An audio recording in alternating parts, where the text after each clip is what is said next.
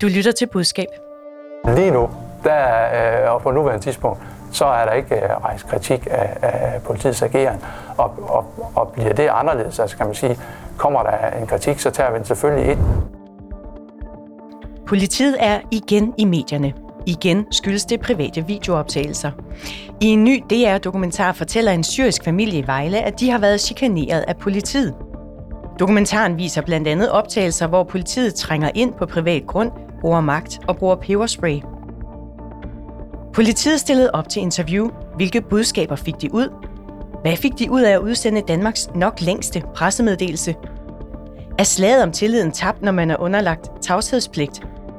Velkommen til Budskab, Fagbladet Journalistens podcast, hvor vi også skal tale om nogle af de nødhjælpsorganisationer, som skal holde sig på neutral grund, mens krigen raser i Israel. Mit navn er Marie Nyhus, og jeg er som sædvanlig i selskab med to erfarne kommunikationsrådgivere. Det er dig, Markus Stolse, chef for kampagner og sociale medier hos Dansk Erhverv, og tidligere digital rådgiver hos Liberal Alliance. Velkommen. Mange tak. Og så har vi dig med, Henrik Kjærumgaard, stifter af bureauet White Cloud og tidligere særlig rådgiver for Margrethe Vestager. Velkommen. Tusind tak. Vi starter med at høre, hvor I helst eller nødest vil være rådgiver i denne her uge. Henrik, hvor vil du helst være rådgiver? Jeg vil allerhelst have været med til at skrive den her pressemeddelelse om, at øh, Paradise Hotel igen skal være Paradise Hotel, og ikke bare Paradise, og at dobbeltsengene skal tilbage, og der skal kun være folk, der har en normal heteroseksuel sex, og der skal intriger og hilsvineriet tilbage, fordi at der ser var slet ikke så vogue, som de troede. Så det her med at prøve at gøre Paradise sådan lidt mere stille og roligt, mindre intrigant, mindre sex, mindre homofobisk osv. Nej, nej. Ja, vi skal altså... bare tilbage til, vi går efter, jeg vil elske at skrive en pressemeddelelse, hvor jeg skriver, vi erkender, vi går efter laveste fællesnævner, for det er det, vi vil. Jeg synes, det er, det er befriende, og det er rart, og det er sjovt. De, øh, de udsendte en pressemeddelelse, hvor de havde et citat fra øh, deres programdirektør, altså Viaplays programdirektør, Kenneth Christensen hedder han. Øh, og han er blandt andet citeret for at, have, at sige, vi forsøgte noget nyt og tog en chance med Paradise, og vi dummede os. Vi har i hvert fald måttet erkende, at det ikke har levet op til forventningerne hos vores seere, og dermed heller ikke os selv. Det vil du gerne have skrevet. Ja, jeg ville have skrevet den endnu sjovere. Jeg synes, det er fantastisk. Det det mere, jeg blev så fascineret, jeg synes, det er en fantastisk kommunikationsopgave, fordi det er jo, det er jo sjældent, fordi alt, at man skal jo altid sådan forsøge at være ordentlig og redelig. Og politisk korrekt. Politisk korrekt, og, og, og, og, og man kan jo selvfølgelig også kritisere dem for at sige, altså man kunne også have skrevet en pressemeddelelse, hvor der står, vi er så en tv-station, hvor vi overlader det der med, til, det der med at prøve at højne øh, moral og alt muligt andet i samfundet. Det overlader vi til Danmarks Radio og PET og nogle andre. Vi går bare efter laveste fællesnævner. Og det er jo sådan, altså, altså selv ekstrabladet, når de går efter laveste fællesnævner, så prøver de også at pakke det ind i, jamen det er jo også fordi, der er nogen, der synes, at verden og verden går for hurtigt. Altså det der, det var bare sådan... De toner rent flag. Ja, næsten. De siger, de er dumme. Så jeg, jeg kunne have skrevet den endnu mere direkte og sjovere. Så et, et, grund til, at jeg gerne ville, det var bare, jeg synes, det var en sjov opgave. Markus, du har fortalt mig, at du er kæmpe reality-fan. Kunne du også have tænkt dig at skrive pressemeddelelsen? Ja, så bliver jeg afsløret her. Altså, jeg har set mange sæsoner af Paradise Hotel, det vil jeg gerne indrømme her. Og, og jeg så faktisk også den, den, den nye sæson, efter de lavede konceptet om, jeg må bare indrømme, det var jo altså, røvkedeligt, for at sige det mildt, i forhold til, hvad det plejede. Øh, og, og jeg har det lidt sådan, øh, if it ain't broke, don't fix it. Altså, folk var jo glade for sådan, som det var. Folk elskede Rikke Jørgensen. Øh, altså, de havde ligesom en, en, en winning formula, øh, og så prøver de at lave tingene om for og måske please en, en ny generation sæt. Øh, men, men jeg tror simpelthen, publikum er der ikke. Og dem, som der måske, ja, nu gætter jeg bare, men mange af dem, der ser det her, er jo måske også folk på min alder, som bare synes, at, at, at tingene skal være, som de hele tiden har været, og måske er det i virkeligheden ikke et program for, for de yngre generationer. Og så synes jeg også bare, at det, altså det er jo bare læreren. Jeg arbejdede i Danmarks Radio for mange år siden, hvor jeg lavede debatprogrammer sammen med Reimer Bo, hvor vi på et tidspunkt, så, så lavede man debatten på DR2 i stedet for, fordi det der, vi lavede sammen med Reimer Bo, det var sådan lidt for meget cases, lidt for meget råben og skrigen, og lidt for meget, og så lavede man debatten på DR2, også, både fordi man flyttede til DR2 og ud af primetime, og det skulle være alvorligt, og man skulle have lang taletid, og ikke så mange gæster og kloge mennesker. Altså se, at tallet styrtdykket, ikke? Fordi folk vil ikke have, altså jeg synes også nogle gange, altså ligesom vi er alle sammen sådan, nej, jeg læser ikke ekstrabladet, det er for, vi bruger alle sammen ekstrabladet.dk som årsmængshandlinger. Altså det er vores yndlings årsmængs, altså nogle gange siger de der ting jo bare noget om vores dobbeltmoral, ikke? Og selvfølgelig skal der da være plads til at lave Paradise Hotel, alting. Altså, og selvfølgelig kan man godt have et samfund, hvor vi sådan går op i at behandle folk ordentligt og alt muligt andet, og stadig have et rum for noget underholdning, som måske er lidt fladpandet, men som er, som Marco siger, øh, shit sjovt at se på. Men Markus, hvor vil du så nødigst være rådgiver? Uh, jeg vil nødest være rådgiver uh, for Elon Musk, hvilket er lidt sjovt, fordi det var også ham, jeg valgte sidst. Jeg var det var det nemlig. Uh, og, og det, men det er simpelthen, fordi der, der er sket noget sådan relativt nyt uh, oven på uh, krigen uh, mellem Israel og Palæstina. Uh, der har uh, en EU-kommissær, uh, Thierry Breton, tror jeg, man udtaler hans navn, været ude på X, altså det tidligere Twitter, øh, og rasle med sablen over for Elon Musk, øh, fordi at øh, EU-kommissionen har set, at der begynder at sprede sig øh, rigtig meget desinformation på platformen. Øhm, øh, videoer, som er øh, oprindeligt for computerspil, som bliver, øh, hvor det bliver skrevet som om, at det er fra krigen. Øh, alle mulige forskellige ting, som er med til at misinformere øh, brugerne på, på X. Øh, og der har EU-kommissionen jo vedtaget den her nye lovgivning, der hedder Digital Services Act, DSA'en øh, for, i, i, i dagligt tale, øh, som jo har, som der giver kommissionen mulighed for at gå ind og, og, og, og, og at håndhæve, altså at sørge for, at, at det, det, det her disinformation bliver fjernet fra sociale medier og andre store digitale platforme. Og nu har Thierry Breton så på baggrund af krigens udbrud været ude og rasle med sablen og sige, I har 24 timer til at redegøre for, hvordan I vil leve op til reglerne i DSA'en. Øh, og, og, og og det samme har han jo også gjort over for Elon Musk, øh, hvor nogle af de samme ting sker. Så jeg tror, det er, må være utrolig svært at være rådgiver for især Elon Musk, fordi vi har jo set gang på gang på gang, han er øh, en mand, der går sin egen vej. Mm. Og jeg så også på X, at han havde svaret sådan noget med, at så må I opliste, hvad det er for violations, altså overtrædelser, vi har begået. Så han køber ikke umiddelbart ind på præmissen om, at han skal tage ejerskab til at få fjernet øh, misinformation, som jeg læser ham. Ja, han går ud med strategien om, at det, det, det, det bedste forsvar er et angreb her, må man sige. Ikke? Øh, og, og, det, og, og det, det, det, det tænker jeg måske kan være lidt farligt for ham, for det her, det er jo også en, det er jo også en publicity-krig. Altså, det handler jo om, at, at øh, kommissionen har et kæmpestort ønske øh, om, at de gerne vil slå hårdt ned på tech-giganterne, som der er begyndt at være ret stor folkelig øh, aversion overfor, hvis man kan sige det sådan. For tre uger siden, der talte vi her i budskab om politiets brug af magt og deres kommunikation. Det var efter en voldsom video af en anholdelse ved Christiania. Nu har en ny DR-dokumentar genstartet debatten. Politiets brug af magtanvendelse er i fokus efter en DR-dokumentar. Den handler blandt andet om, hvordan politiet to gange uden dommerkendelse er mødt op på familiens bopæl. Flere gange er familien blevet opsøgt af en gruppe betjente, som har brugt knibler og peberspray og anholdt familiemedlemmer. Også retten har vurderet, at politiets tilstedeværelse var en ulovlig tjenestehandling, da de ikke havde en dommerkendelse. I dokumentaren møder vi en syrisk familie fra Vejle, som siger, at de gennem flere år har været chikaneret af politiet. Dokumentaren er i vid udstrækning baseret på familiens private videooptagelser af deres ofte voldsomme møder med politiet. Optagelserne viser blandt andet, hvordan politiet er trængt ind hos familien, hvordan situationer er eskaleret, og hvordan politiet har brugt peberspray, noget som dokumentarens eksperter kritiserer. Og jeg skal lige deklarere, at vi ved jo ikke, hvad som går forud for de private videooptagelser, og i det hele taget er der mange oplysninger om de konkrete situationer og sager, som vi ikke kender. Men Markus, du har set dokumentaren. Hvilket indtryk af politiet sidder du tilbage med? Ja, altså det er jo et svært emne, det her, vil jeg godt starte med at sige. Jeg synes, det er netop, som du siger, der er enormt mange forbehold i det her. Der er mange ubekendte. Øh, men, men, men man sidder tilbage med et indtryk af, at der er nogle ting, øh, som vi som borgere ikke får at vide om den her sag. Altså, øh, det, det, det, det må jeg blankt erkende. Altså virker det som om politiet forsøger at skjule noget? Ja, så det kan i hvert fald godt være det indtryk, man sidder tilbage med. Det, det synes jeg. Mm.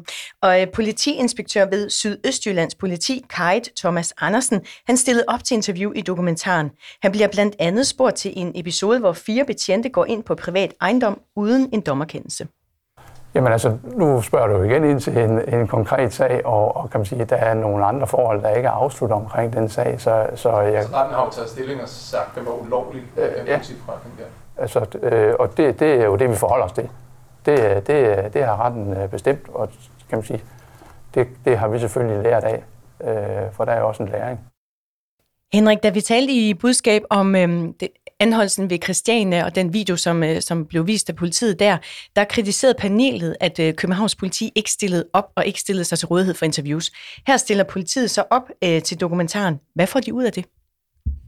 Jeg vil sige, jeg er enig med, med panelet, der, der diskuterede øh, anholdelsen ude på Christiania. Altså jeg synes, politiet, altså det er en offentlig myndighed i Danmark, de er forpligtet til at deltage i, i de her ting, også selvom de ikke rigtig har noget at sige, fordi hvis vi tager anholdelsen med Christiania, den bliver behandlet øh, af, hvad hedder det, af, deres klagenævn, af duben, øh, og derfor kan de ikke sige noget. og det har vi selvfølgelig også med nogle af de ting her. Der er nogle ting, som de ikke kan udtale sig om, fordi der er klagesager under behandling. Det bliver man også nødt til at respektere, også som journalist, der laver dokumentaren, og også som offentlighed. Men jeg synes, at politiet er forpligtet til at stille op. Det er en offentlig myndighed, det er en del af os selv, og en del af deres troværdighed og vores tillid til dem handler også om, at vi ved jo alle sammen, hvordan vi har det med politikere, der dodger svære interview. Øh, vi mister lidt tillid til dem og tænker, at de snyder. Ikke? Men hvad får de ud af at være med i dokumentaren?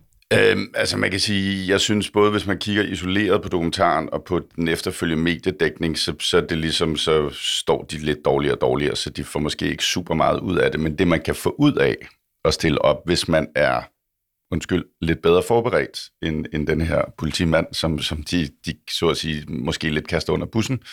Øh, hvad hedder det? Det er jo, at man kan være med til at nuancere billedet. Hvorfor synes du, de kaster ham under bussen? Fordi jeg synes ikke, han har særlig gode svar. Jeg synes, han er... Altså, hvis, hvis, hvis man skal være hård, så kan man sige, hvis man kigger på det sådan rent kommunikativt, så er han jo ikke, og det kan man jo heller ikke forvente, at en random politimand skal være god til at være med i en dokumentarudsendelse, men så skal han jo trænes. Altså, der arbejder rigtig mange kommunikationsfolk i politiet. Så må man træne ham, man må vælge den, de har jo skiftet talsmand undervejs, så må man vælge den kvinde, mand, som er bedst til at begå sig foran et kamera, ellers så skal man give skriftlige svar. Det er også medvirke i at give skriftlige svar. To, Øh, man skal træne, man skal vide, hvad man skal sige, man skal træne i, hvordan siger man de budskaber, man gerne vil have afsted med. Fordi nej, det er jo ikke... Altså når jeg siger, at politiet og andre myndigheder, synes jeg, ligesom skat, altså vurderingsstyrelsen er forpligtet til at stille op i det der råd, de har lavet omkring ejendomsvurderinger. Selvfølgelig er de da det. Ellers så mister jeg endnu mere tillid til dem. Hvad hedder det? Men, men de er jo ikke forpligtet til at svare på alt. Den samme regel, som gælder for alle, nemlig journalisten må spørge præcis, hvad journalisten har lyst til at spørge om. Du må til gengæld svare præcis, som du har lyst til at svare den regel gælder også for politiet. Men, men man kan sige, at, at, at, at jeg kan ikke rigtig finde ud af, hvad det er, han egentlig er sendt i byen for at sige. Mm. Men synes du så, fordi du nævnte, de kunne også have sendt skriftlige svar, altså hvis, vil du have rådgivet dem til her og, og give skriftlige svar til dokumentaren?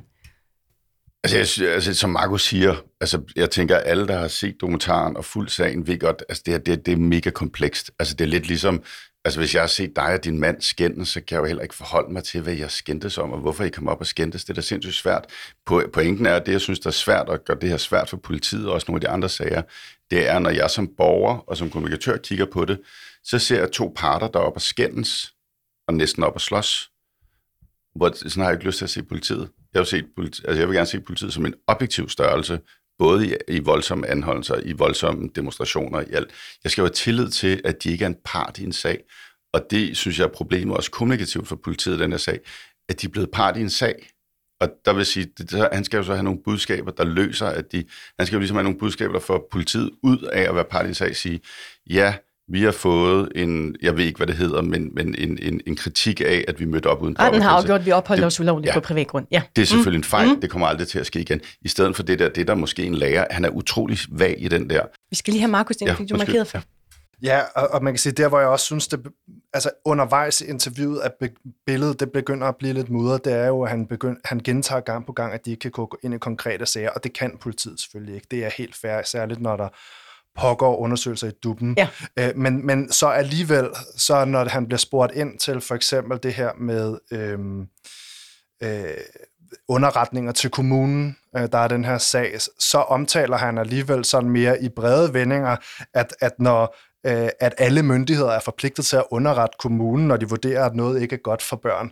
Øh, og det synes jeg jo alligevel, altså han går ikke ind i den konkrete sag, men han forholder sig jo alligevel til substansen. Og det er der, hvor jeg synes, det begynder at blive lidt mudret, at det går ind i nogle ting, sådan lidt på en mere overordnet plan, øh, når det er belejligt for dem, øh, som part i sagen, øh, men der er mange andre ting, som de ikke vil forholde sig til. Men er der nogen af jer, der synes, at de vinder på at stille op i dokumentaren?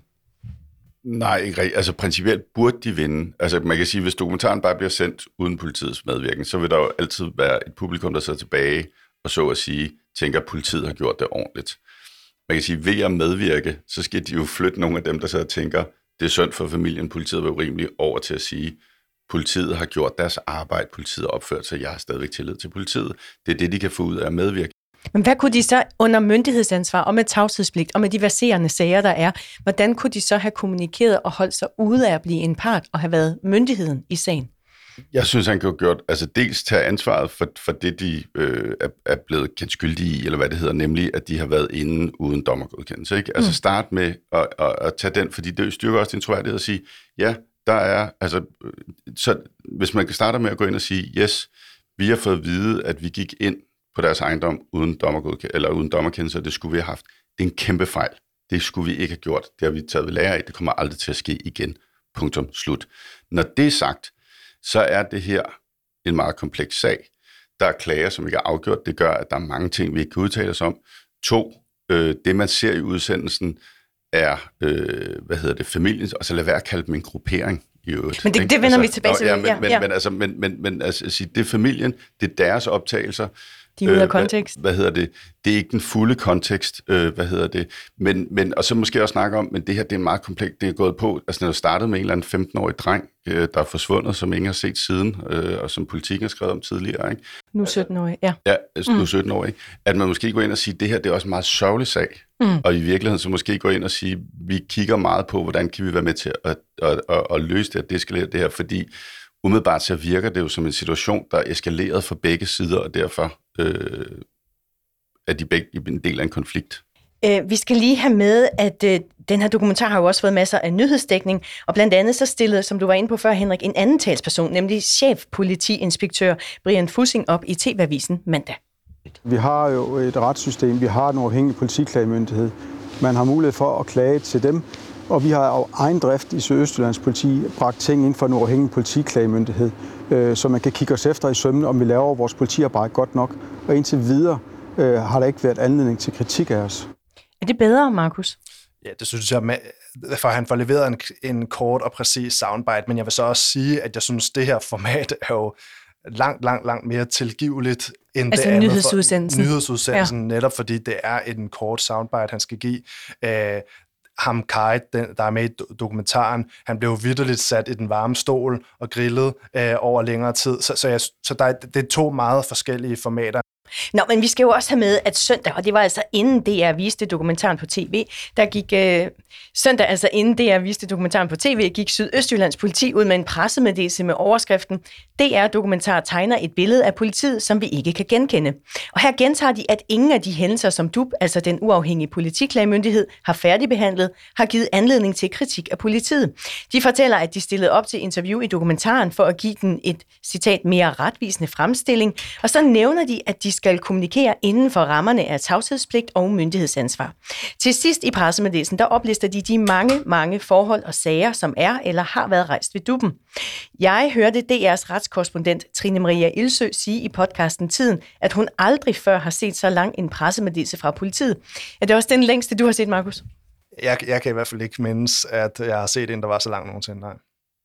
Øh, og ja, der er jo nogle ting i denne her pressemeddelelse, som I har undret jer over. Henrik, du var faktisk inde på en af dem før, nemlig at de bruger ordet gruppering om familien. Hvad tænker du om det? Jamen, der er det jo, altså, altså det kan man sige, hvis man går, virkelig går meget op i sprog, så er det jo en måde at gøre dem til mindre mennesker. Hvorfor? Altså, det, altså, det, altså hvis man snakker om sådan noget dehumaniserende sprog, så er at kalde andre mennesker for en gruppering, fordi så gør du dem ikke til individer, så er det bare en gruppe. Mm. Så er det en gruppe øh, hvad hedder det, syriske efterkommere, eller hvad de nu øh, kalder dem. De bliver også kaldt alt muligt forskelligt i udsendelsen i øvrigt, men vi har så valgt at kalde dem syriske danskere her. Ikke? Men, mm. men, men, men det, det, altså, du gør dem jo til, mindre til mennesker og mindre til individer. Det gør du rent sprogligt. Øh, altså, det er jo også altså, det er jo kendt i verdenshistorien, at man, man går over til at snakke om grupperinger, i stedet for at snakke om mennesker og individer. Øh, hvad hedder det? Så det synes jeg da også, altså, jeg, synes, det, jeg ved ikke, om det er noget, de har tænkt over, det er bare et uheldigt ordvalg. Man kunne også kalde dem øh, familien, eller hvad de nu er, øh, eller de personer, den her sag omrører, eller et eller andet. Altså, man behøver ikke skrive noget kærligt om dem, men bare anerkende, at det, at det sådan set er mennesker. Og det igen, hvis man gør det, så er det måske også nemmere at være kritisk på nogle andre steder. Øh. Markus, hvad tænker du om presmeddelelsen? Bare lige i forhold til det med gruppering, lige inden jeg kom herop, der, der lavede jeg en, en, en hurtig Google-søgning, hvor, hvor jeg søgte på ordet gruppering, og så på øh, hits, som kun er fra politiets hjemmeside. Og der kan man bare se, mange af de pressemeddelelser, der ellers kommer op, hvor at ordet gruppering blev brugt, blev jo brugt om rocker- og bandemiljøet. Ja. Øh, og det synes jeg jo er måske lidt sigende, at, at det er i de sammenhænge, man bruger det, fordi som Henrik lidt er inde på, så er man jo med sproget her med til at synes jeg i hvert fald, lave en mistænkeliggørelse af den her familie. Det er ligesom, jeg vil bruge det ord, ikke? Det er ligesom, nu står vi i et studie, hvor der er masser af Brøndby-effekter. Øh, det er fordi, vi rykker, fordi der er byggelarm i vores almindelige studie, men ja. Sydsiden Brøndby er også en gruppering, når politiet taler om dem, når de laver ballade. Men når de bare render rundt ude i samfundet og opfører sig ordentligt, så er de jo bare nogle mennesker, der også holder med Brøndby. Men Markus, jeg ved, at der er en, en særlig sætning i presmeddelelsen, som du har undret dig over. Hvad er det, der sker? Ja, altså når vi er ved, det, ved, ved, sådan mistænkeliggørende sprog, mm. så, så er der særligt til aller, aller sidst i pressemeddelelsen øh, øh, en passage, der lyder sådan her. I forbindelse med sådanne efterforskninger er et samarbejde og en god dialog med nærmeste familie og omgangskreds meget vigtigt. Politikredsen har derfor løbende søgt dialogen, også i denne sag. Det er dog blevet oplevet som meget vanskeligt. Der synes jeg jo, at de igen er med til at mudre billedet her, øh, og for mig er det en netop en, en, en, en må, måde med sproget at være med til at lægge et, for, et form for ansvar over på familien og sige, I har faktisk også en del af ansvaret for, at den her sag ikke er blevet løst, fordi I ikke har haft lyst til at indgå i en dialog med os som myndighed. Mm. Henrik, du var inde på før, at du synes, at politiet gør sig til en part i dokumentaren. Gør de også det med presmeddelelsen? Ja, jeg synes, de fastholder din part, og jeg synes og, også... Og, og hvor hen i presmeddelelsen gør jamen, de det? Nej, jamen, i virkeligheden, noget af det, du spurgte om før, og det, og det Markus lige har taget op, det synes jeg er interessant, fordi hvis jeg havde været kommunikationsrådgiver for politiet i den her sag, så ville jeg have sagt, hvad vil der egentlig ske, hvis I siger, vi kan godt se, at det her sag, de her sager heller ikke har været behandlet hensigtsmæssigt fra vores side, så nu vil vi faktisk forsøge at gå i dialog med familien og finde ud af at løse nogle af de konflikter, der er mellem. For der er jo konflikter, når de er... Men det kan være, at den dialog ikke er realistisk. Det kan vi ikke vide. Det kan, det kan være, jo, at der hvad, er alle mulige men, ting, men, vi ikke kender til. Ja, men mm. politiet bliver jo så utrolig sympatisk i min verden, fordi de erkender nogle fejl, de erkender, at de er en del af en konflikt, de siger, at vi vil prøve at løse den. Det vil sige, de ligger jo så også et pres på familien, fordi hvis familien så ikke vil være med til det, så vil jeg jo sidde og sige, okay, altså, I behøver så ikke være børnehavebørn. Der, bare, altså, altså, der mangler den der handling. Altså, mm. der mangler i virkeligheden en handling, fordi du kan sige, det er jo de færreste, der får læst den der presmeddelelse færdig. De gennemgår sagerne og så videre. Mm. Øh, altså, altså, de nævner altså, faktisk altså, det der med, at de opholder sig uberettiget på privat grund, men de skriver for eksempel i underrubrikken, behandlingen af de hændelser, som er færdigbehandlet, øh, ja. øh, har ikke givet anledning til kritik. Nej, der er sådan noget underligt slør, og det gør han også i, i det soundbite, du spillede før, der siger han i, i forhold til duben. Ja. Det er jo så korrekt. Ja. Men hvorfor ikke bare sige, det er korrekt, vi har været derinde, hvor vi kan dommerkendes, det vil få at vide. Det, hvorfor ikke bare bruge den vaccine hver eneste gang? Og det er det, jeg ikke forstår. Jeg forstår ikke, fordi jeg synes også nogle gange, også i mit eget arbejde med, med myndigheder, nogle gange så er det sådan noget stolthed. Det er sådan noget stolthed, der gør. Ikke? Hvad sker der egentlig, hvis politiet siger, ja, vi begår sgu da også fejl nogle gange. Til gengæld, når vi begår fejl, så vil vi enormt gerne rette op på det og tage ved lære af det. Hvorfor, hvorfor skal det altid være sådan noget med, at vi laver aldrig fejl? Ikke? Mm. Hvorfor kan, altså jeg vil da også sige, det vil du da også sige om mig, hvis, altså politiet vil da sige om mig, men Henrik, hvis du, øh, hvad hedder det, 14 gange har fået parkeringsbøder, men det kan godt være, at de syv af dem er blevet frafaldt, så er der nok et eller andet med den måde, du parkerer din bil på. Ligesom jeg har det sådan, hvis I får så mange klager inden for duppen, så er der da nok noget i jeres arbejde, som I lige skal tænke over. Hvorfor kan de ikke selv erkende det? Det vil give dem enorm troværdighed, det vil give dem enorm styrke, og det vil stille dem meget bedre i den her sag. Alt i alt, øh, som jeg nævnte i starten, der har været flere sager med kritik af, af politiet, og også med videooptagelser. Hvad betyder det for politiets kommunikation, at denne her sag kommer på bagkant af andre sager, blandt andet øh, sagen fra Christiania? At ja, jeg tror simpelthen, det er med til at, at mindske troværdigheden af, af, af politiet som myndighed øh, blandt befolkningen. Vi skal dog huske på, at nu er der lige øh, øh bureauet Radius har lige udgivet en, en, en ny troværdighedsmåling, hvor at politiet stadig lukker nummer 5 blandt alle øh, hvad hedder det, øh, jobfunktioner øh, i Danmark. Mm. Altså, så, så tilliden er stadigvæk meget høj i landet. Det, det, det skal man huske på. Men, men sådan, nogle, sådan noget som de her sager er jo med til at at, at erodere den tillid, øh, som befolkningen har. Det, det, det er jeg slet ikke i tvivl om. Jeg skal lige for god ordens skyld sige, at Sydøstjyllands politi har ikke ønsket at kommentere sagen i budskab i dag.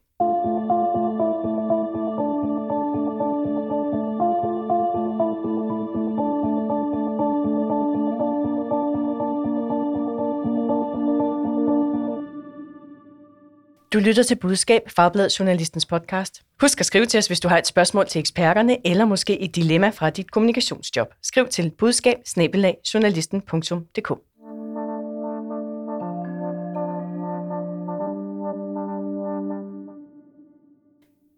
Efter terrorbevægelsen Hamas i lørdags angreb israelske borgere og bosættelser, erklærede Israel krig mod Hamas.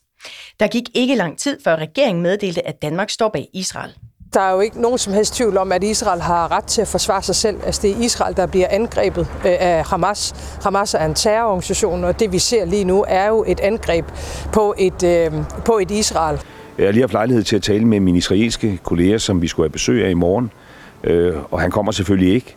Og har haft lejlighed til at sige, at vi i Danmark føler øh, stor øh, solidaritet og smerte med det, vi ser i, i øjeblikket, og selvfølgelig står på Israels side. Og ret hurtigt gik der også politik i, hvorvidt Danmark kan sende skattekroner i form af udviklingsbistand til det palæstinensiske selvstyre.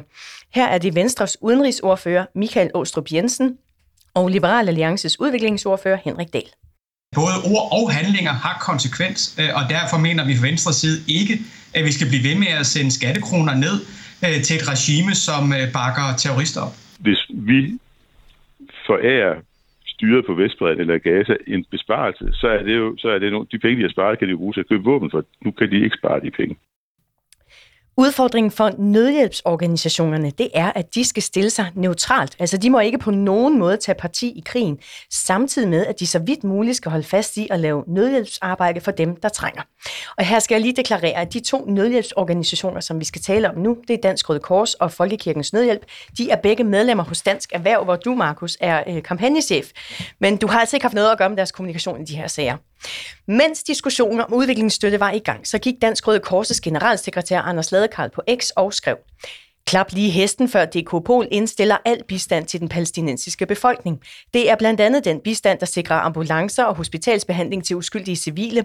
Den bistand, der gør det muligt for Røde Kors at presse på for at besøge krigsfanger og for gisler frigivet. At stoppe genhjælp vil kun gøre ondt værre. Markus, er det et neutralt post? altså, jeg synes jo, øh, politikken bag det er neutral. Hvordan det? Han, han, er, jo, han er jo pro, øh, hvad skal man sige, pro, pro-udviklingshjælpen. Ja, og det er jo, altså, det, han er pro-udviklingshjælpen i forhold til, at udviklingshjælpen skal gå til alle civile ofre øh, og, og internt fordrevne i, i krigssituationer. Og, øh, så på den måde øh, tager han jo ikke stilling til, øh, om folk er fra Palæstina eller Israel. Hans politik er, øh, ligesom de øvrige nødhjælpsorganisationer i øvrigt, at øh, civile ofre skal have nødhjælp, øh, uanset hvor de kommer fra. Øh, og det, det forstår jeg godt, at de står fast på, fordi jeg mener sådan helt grundlæggende, at man som organisation, der har man altid nogle røde linjer eller nogle kerneværdier, øh, noget man står fast på, og det er særligt, når øh, man bliver udfordret på de kerneværdier, er det vigtigt at stå fast, og det synes jeg, de gør. Ja, fordi han får kritik ikke i kommentarsporet Blandt andet var der et par politiske kommentatorer, Jarl Cordua og Joachim B. Olsen.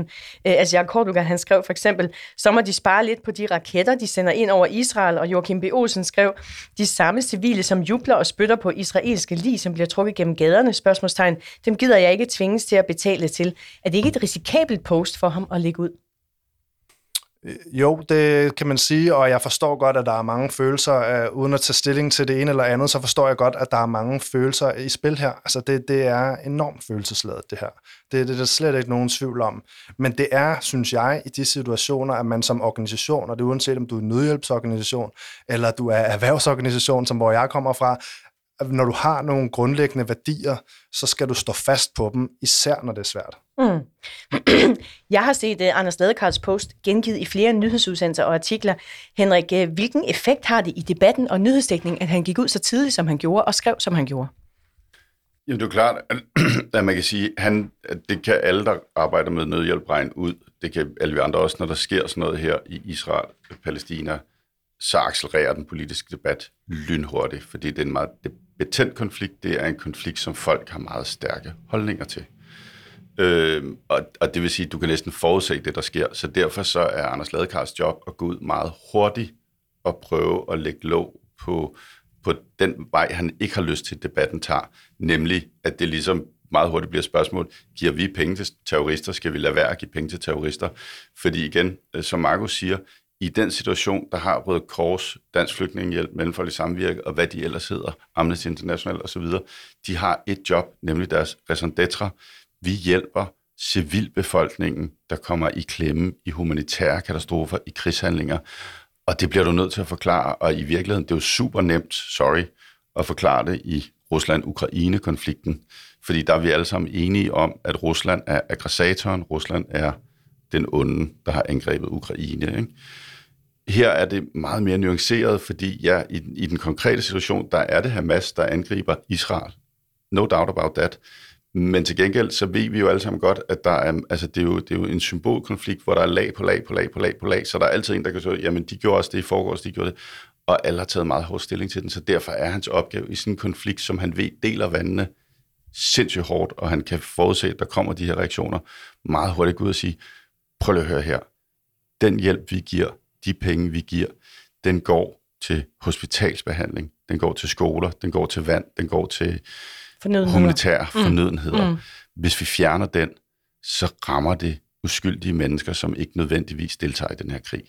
Så prøv at høre her, fordi Anders Ladekarl stillede også op i aftenshowet mandag, hvor han fik det her spørgsmål. Hvor er den menneskelige og humanitære situation værst? Er det Gaza? Er det Israel? Er det det samme? Altså, der er indtil videre flest dræbte i, øh, i Israel, og flest sårede i Israel. Om det er det billede, der fortsætter, kan man godt være i tvivl om med, med, med den måde, konflikten udvikler sig lige nu. Hvordan klarer han så det, Henrik? Det synes jeg, han, han klarer sig okay, men jeg synes faktisk, han kunne have gjort det endnu bedre. Hvad kunne han have svaret? Jeg synes, han kunne have svaret, det er ikke Røde Korses opgave at tage stilling til, hvem det er mest synd for hvem der har det sværest, hvem der har det hårdest. Røde Korsets opgave, det er at yde relief under humanitære katastrofer i krigssituationer, i krigshandlinger. Det er det, vi gør.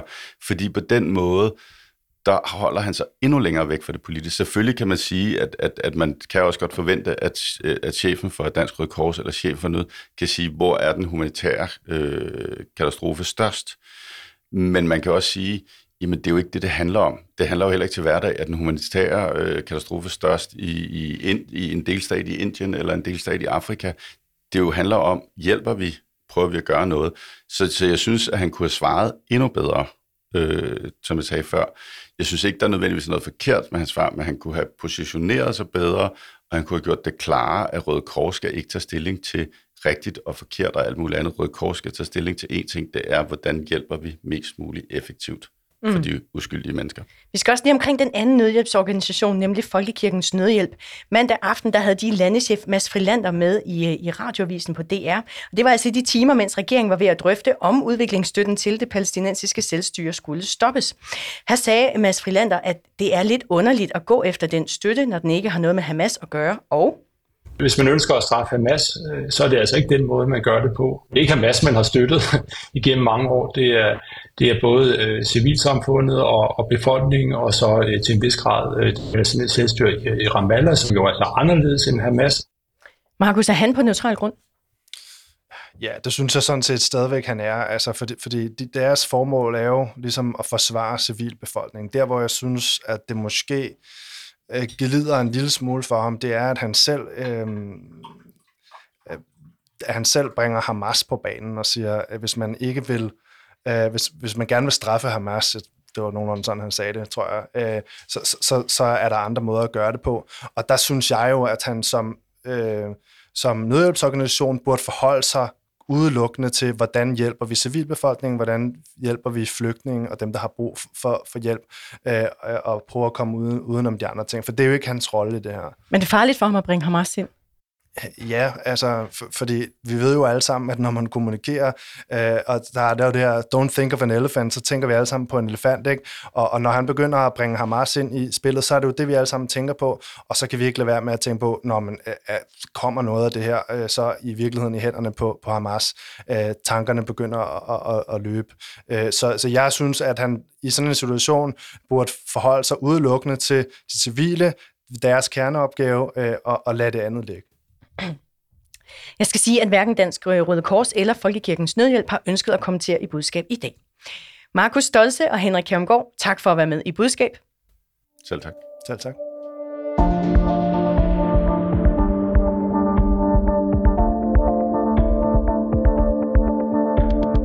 Du lyttede til Budskab, Fagblad Journalistens podcast om kommunikation. Mit navn er Marie Nyhus, og jeg er redaktør og vært på Budskab. Rakkerpak Productions står for lyd og teknik. Tak til Karen Marie Bumholdt Ries for at styre knapperne i studiet i dag. Du hørte et klip fra DR, P1, TV2, TV2 News og Radio 4. Vi holder efterårsferie i uge 42, men er tilbage torsdag den 25. oktober med en ny udsendelse. Husk, at du altid kan skrive, hvis du har input eller idéer. Skriv til budskab Tak fordi du lyttede med.